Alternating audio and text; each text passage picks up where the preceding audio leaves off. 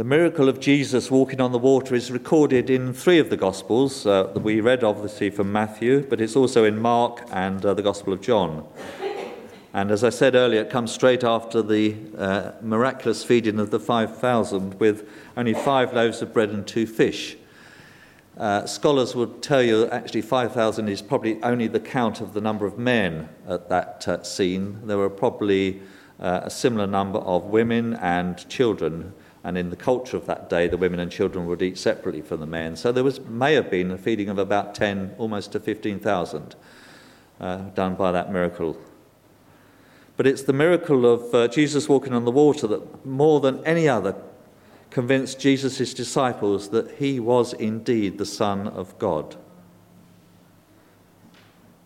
So the story unfolds in the Sea of Galilee. If we can have a map, there we are.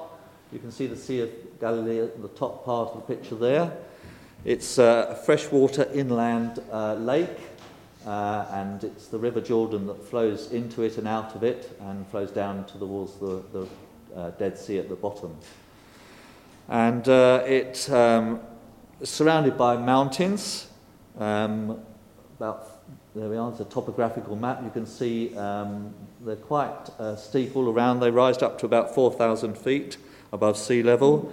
The lake itself is about 700 feet below uh, the Mediterranean Sea. And the Sea of Galilee lies in this uh, Jordan Rift Valley, which forms part of the large East African Rift Valley as well, which is a huge uh, sort of chasm in the earth caused by seismic events millions of years ago. It's about 13 miles uh, long from north to south and about 7 miles wide and about 150 feet deep. Now, uh, meteorologists will tell you that one of the most noteworthy aspects of this body of water is that great, it's greatly susceptible to sudden storms. And it's caused by um, cold air coming down off these mountains and then colliding with the warm air that's on the uh, lake itself, the sea itself and this collision can cause sudden violent storms. Uh, and you can get waves up to about 20 feet uh, suddenly to happen out of nowhere. Um, I knew that A level geography would come in handy one of these days. Probably about the only time I've ever used it. so, in the Bible, we repeatedly have people who experience uh, an encounter with God uh, that leads them into a different way of life. And this pattern occurs over and over. Uh, God appears, makes a call on an ordinary person. Uh, for example, he calls Abraham, he calls Moses, he calls David. And then almost always the person is quite afraid of what God is asking them to do. So God promises that I will be with you. Don't be afraid, don't worry. And then that person has to make a decision. I mean, remember the story of Jonah don't we, where Jonah packs his bags and goes in completely the opposite direction uh, just to avoid having to uh, sort of do what God wants him to do. And I can imagine in my own mind's eye of sort of God with this almost like a military tactician sort of table with putting all the things, events into place, and then suddenly the person he's dealing with says, No, I don't want to do that. And we go off in a different direction, and then God's sort of holding his head in his hand, saying, I've now got to move all these around here just to get contact with you. But of course, God is almighty, so he can do anything. But sometimes people do say yes to God, and their world is never quite the same. Sometimes people say no. I mean, do you remember the story of the rich young ruler who would not sell all that he had and follow Jesus with wild abandon? So he never entered into that risky uh, adventure of, uh, of faith with God.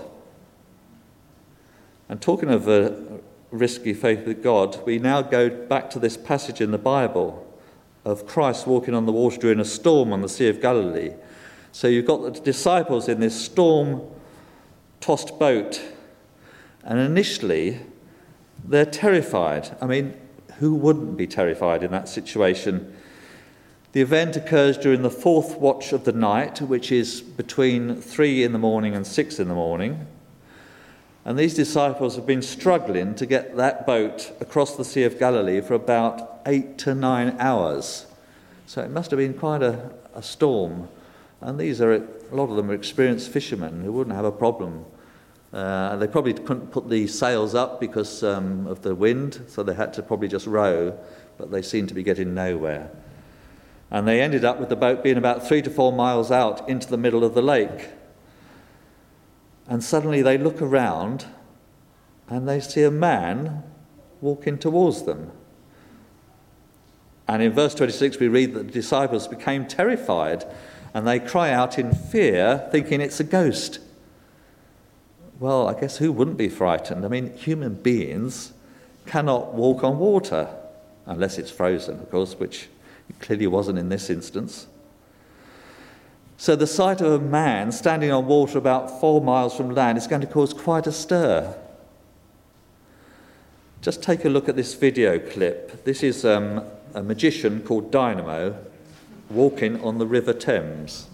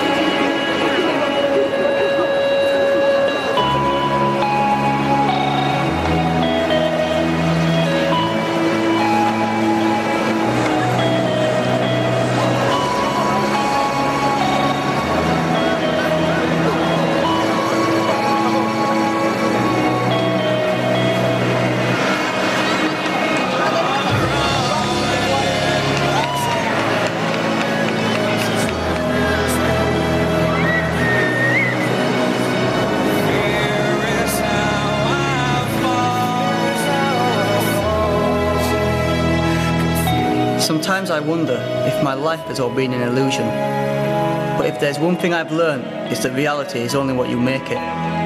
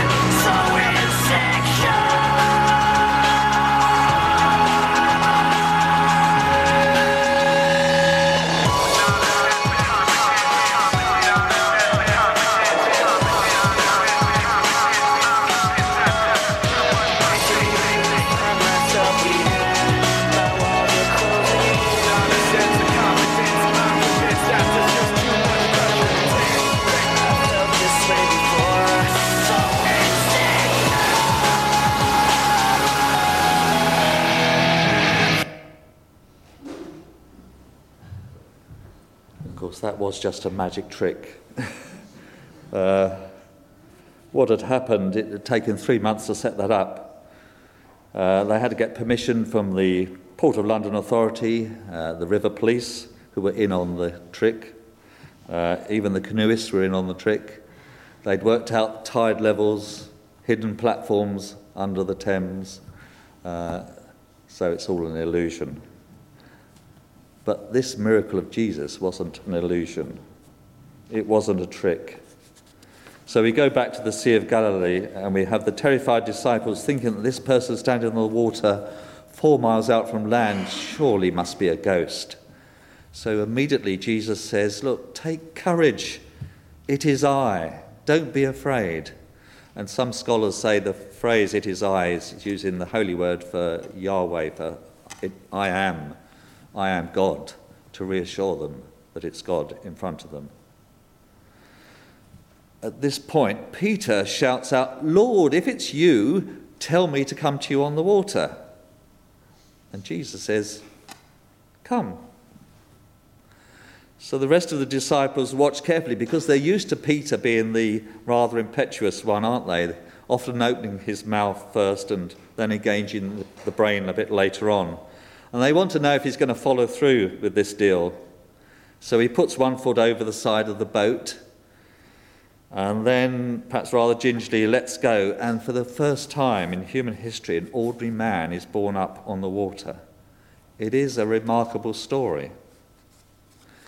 Because Peter experiences God enabling him to do what he could never do on his own to walk on water. But of course, Peter's faith gives out. He doesn't keep his focus on Christ. He starts to look at the wind and the waves and he begins to sink. And so we say to ourselves, well, did Peter fail? Well, I think he did, at least in one significant way. He took his eyes off Jesus. His faith wavered and he began to sink. And he cried out, Lord, save me! And immediately Jesus reaches out his hand and catches him and says, You of little faith. Why did you doubt? And then they climb back in the boat and the wind dies down. And then in verse 33 it says, Then those who were in the boat worshipped him, saying, Truly, you are the Son of God.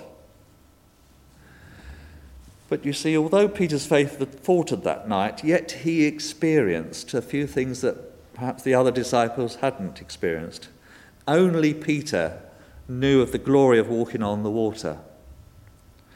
And when people walk on the water, when people trust God and experience God's power, enabling them to do what they couldn't do otherwise, then I think it marks them out. And I can imagine Peter carrying that um, memory of his walking on the water all his life.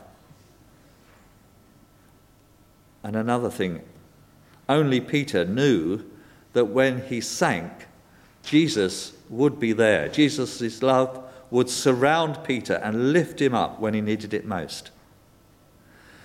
And often in moments of trial and trouble and despair, we do cry out, don't we? We cry out thinking, Jesus, you seem to be a long way off. Where are you?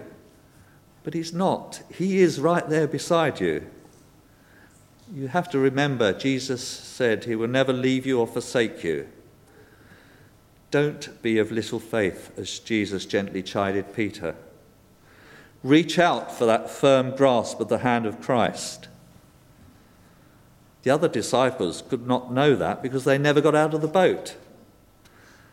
And this is the fundamental truth.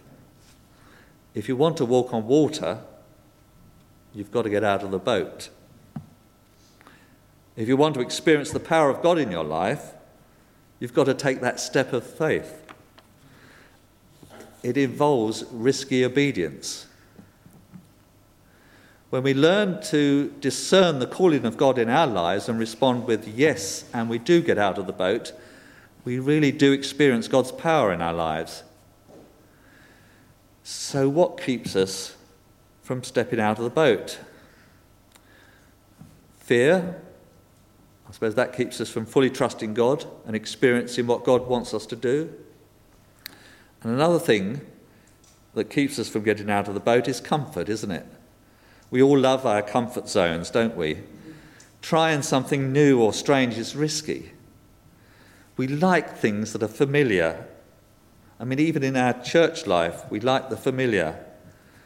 We don't mind being challenged a, a little bit, do we? We don't want to be pushed too far, though. And this applies to us individually as well as corporately as a church. But a life lived as God wants us to live it, walking in faith, trusting in God, focusing on Christ as our Saviour, will be immeasurably more exciting and fulfilling than just sitting in the comfort of the boat. I guess the other disciples, they were kind of boat potatoes, weren't they? Uh, they were willing to follow Jesus, but they wanted him to comfort them in the midst of the storm. And life's storms will strike everybody. But the disciples didn't want to risk getting out of the boat. But Peter got out of the boat, and he didn't do it just because it would be exciting. His primary reason was because that's where Jesus was. Jesus was out of the boat and on the water. Peter wanted to be alongside Jesus. And Jesus is still looking for people who will get out of the boat. When somebody decides to get out of the boat, they're never quite the same. And I don't know what this means for you, but I do know a few examples um, from this church. Take Charlie and Sharon Watt. Some years ago, they had a call from God. They believed that it was appropriate to set up a charity based in Africa, in Zambia, to train mechanics and to give them sort of Christian principles as part of that training. They had faith to get out of the boat focus on Christ and walk that journey with God. And look at it now. It's a fantastic charity that we all know and support here, uh, currently run by Jason and Claire Stonier. And look at the lives that that charity has touched, the hundreds of young men and women who have been affected by that work through that moment of walk with faith. Uh, we've been reading over these summer weeks about the um, blog from Natasha Ho, haven't we? Who has taken a step of faith, going out to a very remote part of Zambia to work on that hospital building project. Fantastic sort of uh, experience that she's had, walking close to God, walking with God. And that project will again impact on many, many hundreds of lives. There's another um, one I want to mention. I've recently um, read this book. It's called Kisses from Katie. Might have a slide. There we are. It's a fantastic read. Katie Davis, a young American uh, girl. Um, she'd finished school, about to go to university, and uh, she had a feeling that she wanted to do a gap year before going to university, so she decided to go from America and go and work out in Uganda for a period of about roughly 12 months. And uh, she taught sort of, um, I suppose, sort of kindergarten age children out there. Came back from that experience to her home thinking that the next step was university. And then she had this back of her mind, something wasn't quite right. She could sense God was calling her back. So she then took the decision to get out of the boat and take that walk of faith with God. And she went back to Uganda. She said goodbye to the university. She said goodbye to her lovely yellow convertible car. Said goodbye to the boyfriend. Said goodbye to the designer clothes. And then has now been based in Uganda. Um, and she got there, and one of the first experiences she had was um, witnessing this terrible tragedy where a wall had fallen on. Um, she works with the slum children, but a wall had fallen on a parent of these children, and there were three orphan children. So she decided to take them home uh, as a temporary measure. And then on day three, while she was trying to work out what to do with these children, one of them called her mummy. I'm welling up thinking about it, but it, broke her heart. So she, she founds this um, ministry called Amazima Ministries. And uh, this is all before she's, um, she starts this at age 19. And this uh, ministry educates and encourages uh, orphaned and vulnerable children and the poor in around uh, Masese in Uganda. And uh, Mazamu means truth. And uh, she's got several sort of um, branches of this ministry. One is educational sponsorship. Um, many Christian organisations uh, have child sponsorship, and this one does as well. But it provides education for the poor as well as um, sending about 600 orphaned and vulnerable children to a Christian school where they're fed, they're given uh, school supplies, medical care, and spiritual guidance. They have another branch which is called Masese Outreach, and this is dedicated to loving the slum community where the poorest of the poor struggle to live every day and they provide in that program daily feeding programs, they give free mosquito nets, uh, HIV management and counselling, they give uh, free low cost health care, malnutrition rehabilitation, and of course also there's Bible studies as part of that. There's another branch of this charity which deals with community outreach, and every Saturday the sponsored children come into a pavilion that they've set up to, for Bible study, for worship, for lunch, and lots of play. And this is all led by local Ugandan men because it was felt appropriate that the children should have a male role model and a spiritual leader. So while much of the children's lives are unstable and unpredictable, the children do rely on seeing the loving faces of friends and mentors each Saturday. There's a vocational project as well. They have they know that some life is difficult out there, and there's no jobs, unsanitary living conditions, and malnutrition and disease. So they've set up these self sustainable um, ideas where women learn different craft skills. They make things like necklaces and things that can be sent out to the West and be sold in the West. So they're learning new skills, they're making money as well at the same time that's coming back and being ploughed back into the charity. And of course, also, the important thing is disciple. So every outreach activity has an element of discipleship, biblical teaching, spiritual encouragement. And all this sparked by a young woman who decided she would step out of the boat and go on that walk of faith with God. She says, I've learnt that I will not change the world, but Jesus will do that. I can, however, change the world for one person. So I keep stopping and I keep loving one person at a time because this is my call as a Christian. Katie Davis has now adopted 14 young children officially. It just shows you what can happen if you get out of the boat. So, when we take God's call seriously, and we have the faith to get out of the boat, something's going to change. Your life will never be the same, and your world will never be the same, but it will be a life of obedience and trust in God. Now, I'm not suggesting we all go out and work in Africa or form some form of charity. I think you need to wait till you hear God's call on your life. And it can come at any time. Doesn't matter what age you are. Doesn't matter whether you're young or old. It can come at any time. Don't do what Jonah did and go in the other direction. Do what Peter did step out of the boat. It's your choice. You can stay in the boat in the nice comfort zone, trying to cope with life's storms, still buffeting you, still crying out to God to help you, wondering where He is, perhaps being of little faith. But remember this if you want to walk on water, you've got to get out of the boat.